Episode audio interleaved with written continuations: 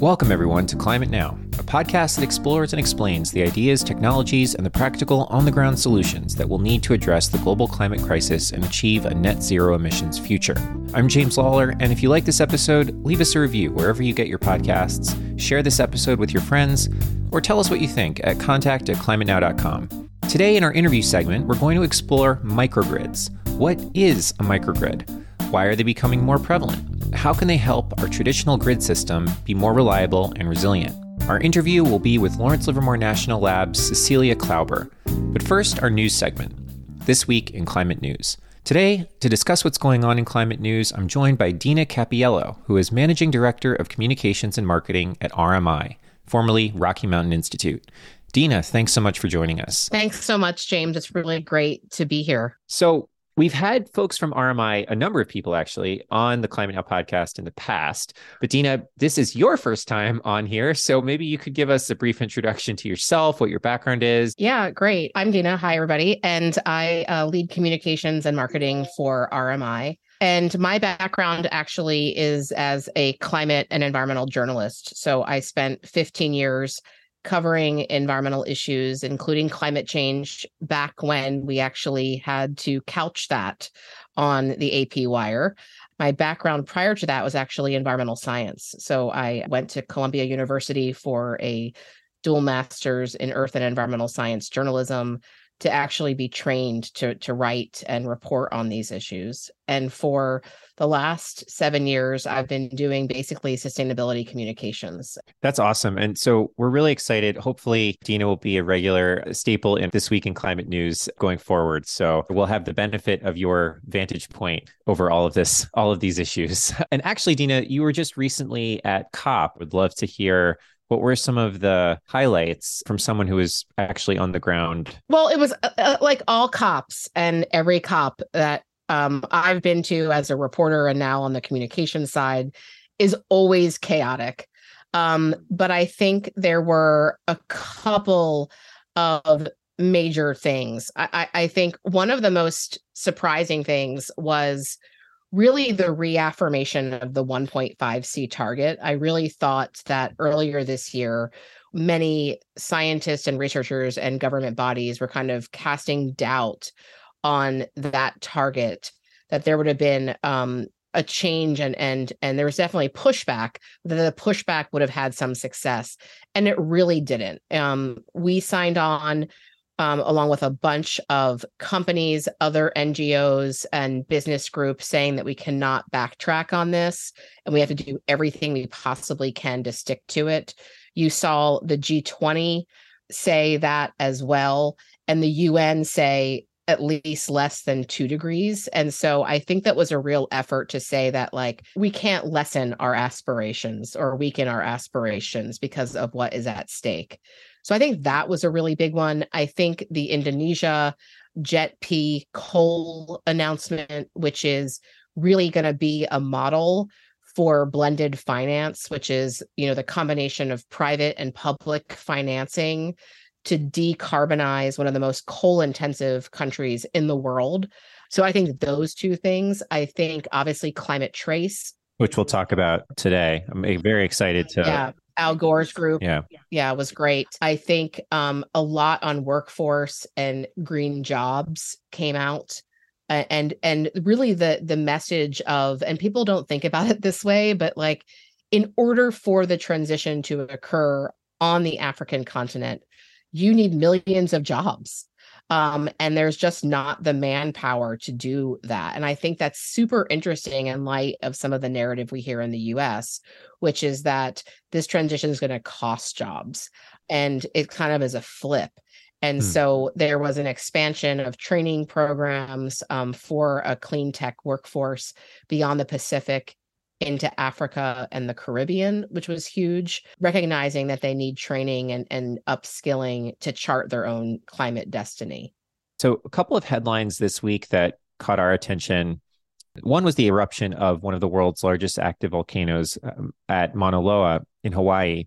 If you've seen the Climate Now video, How We Know It's Happening, you know that Mauna Loa is the site of the data collection point for the Keeling Curve. The equipment there measures the parts per million of CO2 in the atmosphere. And it's particularly well suited to capture a representative sample of CO2 concentrations, given the elevation and, you know, given the isolation of that sensor, of those sensors. And unfortunately, you know, due to this eruption, the equipment doesn't have power, so we're not actually getting those daily measurements anymore. I think my first thought is like, isn't it a little bit ironic, right? Like, it's in the middle of nowhere, it's ash that reduces heat coming from the sun. There's a whole circular kind of irony story there. I mean, listen, anytime when we lose data, we lose, right? Because that data tells us the picture and what we're combating. I think that, yes, CO2 concentrations in the atmosphere is like a really good data point.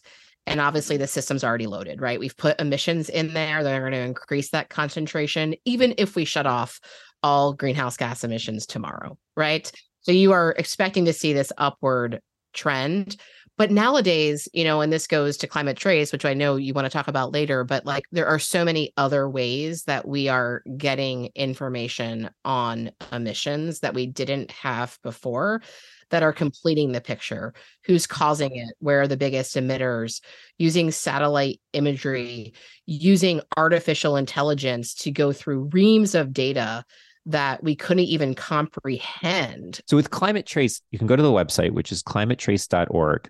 You can navigate an emissions map and you can download reams of data. Apparently, the data is compiled from over 300 satellites, 110,000 sensors, and profiles about 80,000 different facilities, and aggregates all of that data and presents it in this interactive, you know, sort of cleaned up way. It's a collaboration between Al Gore, Blue Sky Analytics, and quite a few other organizations, including RMI, that have worked together to sort of bring this picture to life. Yeah. I don't know if you had a chance to see the shots, but they're actually like colors, and they're satellite imagery that is tracing like CO2 emissions. And so you can almost take a snapshot of the globe. They're not doing it globally, but they're doing it in pieces and actually seeing this come off of a facility, like a wellhead, if it's production, or a refinery, which I covered refineries a ton in Texas. And if you know things about refineries, it's their closed systems, and all the emissions are just little hairpin leaks, right? And so we can actually see what's coming off these individual facilities. And again, say, hey, you're not doing the job that you pledged corporation, or you're not doing the job you pledged country level, because these emission sources haven't gone down. So, Dina, you know, one other topic that's been in the news this week is that the U.S. government's going to pay about $75 million to move some Native American tribes that are threatened by climate change. So there's apparently three tribes that were identified by the Department of the Interior that will be granted $25 million each to move away from rising seawater. And migration in general from climate-related displacement is becoming more prevalent around the world. You've attended multiple COPs over the years, and I'm wondering to what degree the discussion about climate displacement has developed over time, and kind of where is that today? Yeah, that's a great question. It is part of the discussion. I think obviously this case, and my first thought when I saw this news story was, this has been happening for so long, and now that it happens on US soil and in America, and there's a lot of journalists covering it, it becomes really big news. But, you know, I myself as a journalist visited the San Blas Islands in Panama, another indigenous community that is going to have to move to the mainland after being really island residents for their whole civilization because of rising sea level. It really is framed, James, under the broader issue of equity, and also the fact that there are poor minority indigenous communities around the globe that are experiencing the effects of climate change, and they did little to contribute to the problem in terms of the emission standpoint. So as we think about the huge news out of COP, right, which was the formation of the first ever loss and damages fund, which is very short on details, right, in terms of how it's going to work, et cetera. I think the big question is, will this type of displacement and the cost of moving people to new, safer areas be part of that loss and damage equation? So I think that's where it plays in, is who pays to move these people. And in this case, you know, I think we have to have a hard discussion about that, because that $75 million is really coming from the U.S. taxpayer, and the emissions are coming from industries globally that are doing the bulk of polluting, including the fossil fuel industry, which, as we know, because of the record gas prices recently, has made record profits. And so I think it really comes down to who pays. Another headline that came out this week, and it's related to climate change, actually, and we'll explain why in a second, is that countries have begun discussing a global plastics treaty to cut plastic pollution, some hope entirely by 2040. As you probably know, plastic pollution in waterways globally and the oceans is a major problem, but it's related to climate change, which is like super interesting. And I just read something about this recently, because many plastics come from fossil fuels and natural gas being refined. And so although we may be making huge strides in electrification of automobiles, we will always have refining for plastics. So there is a direct connection between fossil fuel use, emissions that contribute to climate change, and the plastic issue that is highly visible in the oceans. Indeed. So a lot to cover this week, and really every week in this space, which is why we will be doing this week over week. Dina, thanks again for joining us for the news segment this week. Anytime. It was a lot of fun. I love talking about news. So really appreciate joining you today. Today in our interview segment, we're returning to the topic of the electric grid. In a recent podcast, we discussed how the shift to renewable energy will require a dramatic increase in grid-scale battery storage to ensure reliable power when the long-range forecast is for cloudy and calm weather. Another way to build resiliency into the electric grid, which in the United States is made up of more than 7,300 power plants and nearly 160,000 miles of high-voltage power lines, is through what are known as microgrids. Joining us today is Cecilia Klauber, an engineer at Lawrence Livermore National Laboratory, where she works on the security and resilience of critical infrastructure for power systems. Cecilia is the perfect person to run us through a number of questions about microgrids, such as, what exactly are they and what are they used for? How do they interact with the country's main electric grids? And how can microgrids help build climate resiliency into our power system? And how big a role will microgrids play in meeting future energy demands? We'll start the conversation with a little Microgrids 101 with Cecilia before we start talking about use cases. We'll also discuss the near and longer-term future of microgrids and even why utilities might get on board with the idea. All right. Well, Cecilia, it's great to have you on the podcast. Thank you so much for making time to join us today. Thank you for having me. Okay, so basic question first. What is a microgrid? Please tell us. What is a microgrid is a great question. And I think you could ask different people and get slightly different responses. But to me, a microgrid is a local grid, something that has local generation and sufficient control capabilities to support local load. Additionally, it's important for there to be the capability to disconnect from the traditional power grid and operate on your own in what's called islanded operations. Could you give us a sense or characterize the prevalence of microgrids today? You know, I think people maybe have heard the term microgrid bandied about, but it's maybe hard to get a sense of how widespread are these. And let's start there actually, and then a couple follow-ups to that. Sure. So I think that as it stands now, there are, only so many microgrids connected to the bulk power system. A lot of them may be research oriented. So I think of the Bronzeville microgrid in the state of Illinois. So it's a collaboration between the local utility and the university. So it's used for research as much as it is for things like resilience. There's also examples in the San Diego Gas and Electric footprint. They have a microgrid that supports this town that is connected by one transmission line.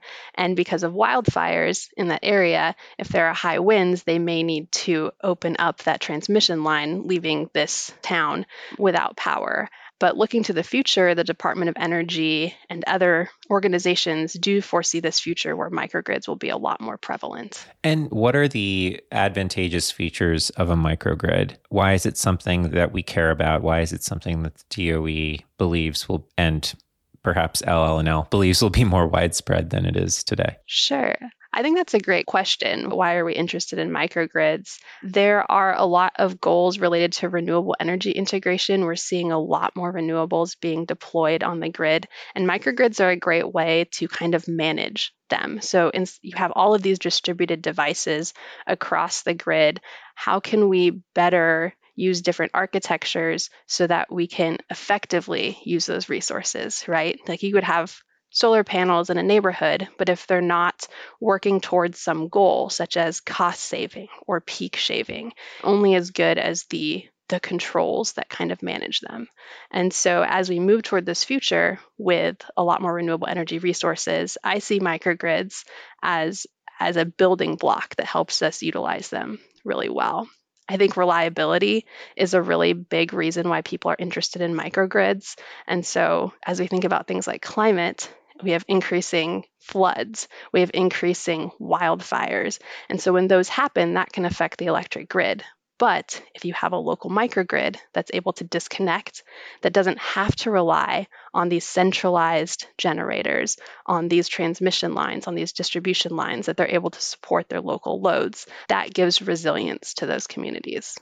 And so when it comes to the optimal scale of a microgrid, now and in the future, are we talking about local energy production and distribution that covers a block of houses in a town? Are we talking about a 10,000 home town? Are we talking about cities? What are the scales of microgrids that we might be looking at, and why? I think in terms of scale, the answer is yes to all of the above. Every use case for a microgrid is going to be different. My goals for my community might be different than your goals for your community. And so size can play a role in that. I do think that there is economies of scale. And so larger, there sometimes is some benefits. But I also think that as microgrids become more common, as the control systems for them, as the components of them become more common, like we'll still be able to benefit from the scale up. Currently, we see microgrids that support like a facility, like the Santa Rita County Jail. We see them support towns like the one in San Diego Gas and Electric footprints that I mentioned, and you can see things in between. I think in the future, we may also see dynamic boundary microgrids. We are working on some projects related to that at Lawrence Livermore. What is a dynamic boundary microgrid? So the idea behind a dynamic boundary microgrid is that the boundaries of the load and generation that is included in my microgrid can change. So maybe right now I am just supporting this neighborhood or this feeder, but there's a neighboring microgrid and we can communicate with each other and change how the switches between us are opened or closed so that I can support some of their microgrid from time to time or support additional parts of the bulk power system from time to time. And so that flexibility also adds to the resilience of microgrids. There's technical challenges behind that. There's economic challenges and regulatory challenges behind that. You mentioned the Santa Rita Jail in Dublin, California being supported by a microgrid. In what ways is that microgrid different from just panels on the roof or a bunch of panels in a field next to the jail? At what point does a solar installation go from putting solar panels up to being a microgrid? So I think one distinction between just distributed energy resources connected to the grid and something that would be considered a microgrid is the ability to control it and the ability to disconnect from the bulk power system. So in general, solar panels are intended to be what we call grid following.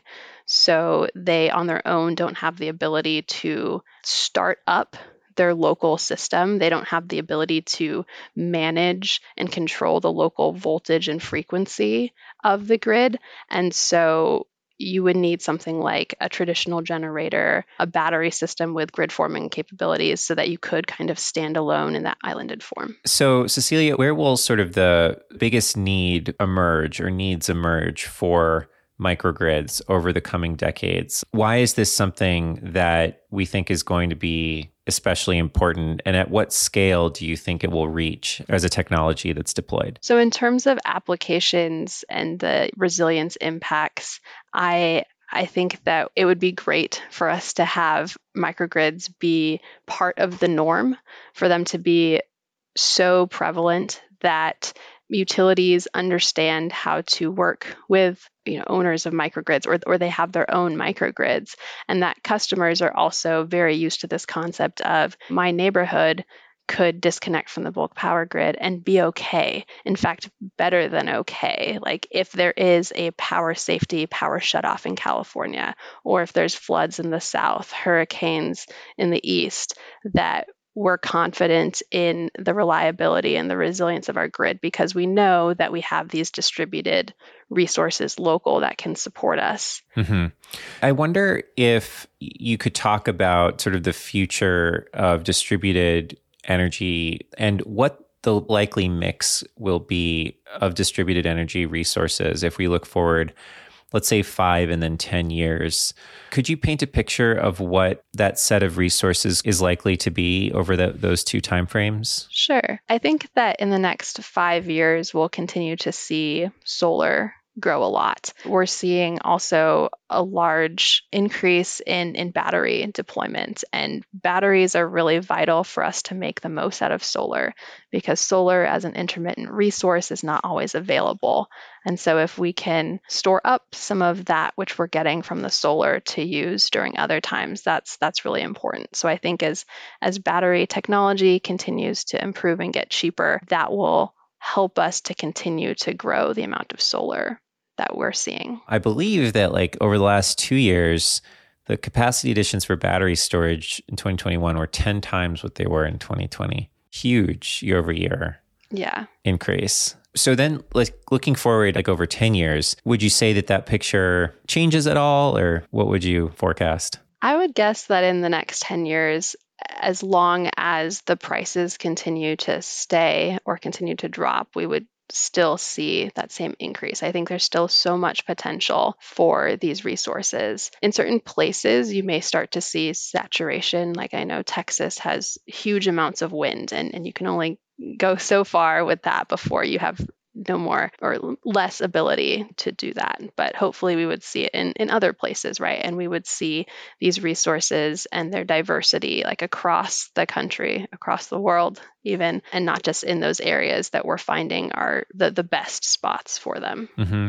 And what makes you so confident about that? Why do you think there's still so much opportunity for additional solar and wind? Why is that an obvious thing? I think that there's a lot of interest in it. I think that we've seen with Winter Storm Yuri or with other natural hazards that there are weaknesses in our grid. And I think that diversity of resource is a really big part of solving some of those issues. And I think it brings it to the national attention, and people see the opportunities there are for these distributed resources to provide resilience. And so less of this reliance on centralized devices is a big part of that. So clearly there's an argument from the consumer of electricity that microgrids are a good thing and are valuable.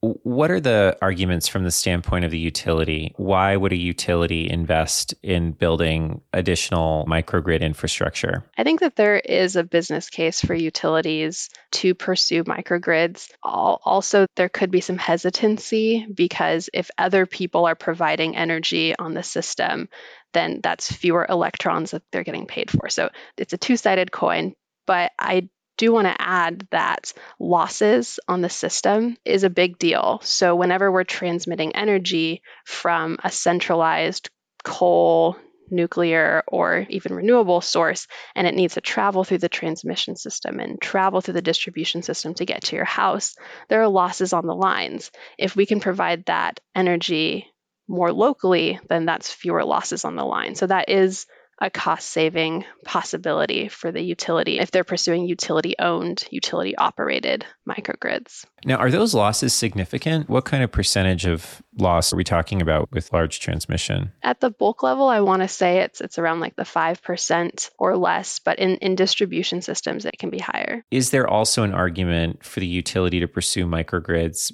due to costs that they would bear in the event of outages? Would that not be a significant argument, like as backup effectively? Yes, definitely. Utilities have for a long time been interested in reliability. So this idea that when you flip a light switch at your house, that the lights turn on, and increasingly like resilience is the next layer on top of that. And so as we see increasing natural hazards, if we consider the possibility of things like cyber attacks and other disturbances on the grid, they need to provide energy to their customers. And so reliability and resilience are two things that support that objective. And there are some great examples of utilities that are interested in microgrids. I mentioned San Diego Gas and Electric has been interested in microgrids mainly to support resilience during power safety, power shutoffs. That's one of their big concerns in their footprint. I see. Okay. So let's say that I'm a leader in a community that is interested in the argument of climate resilience, and I want to explore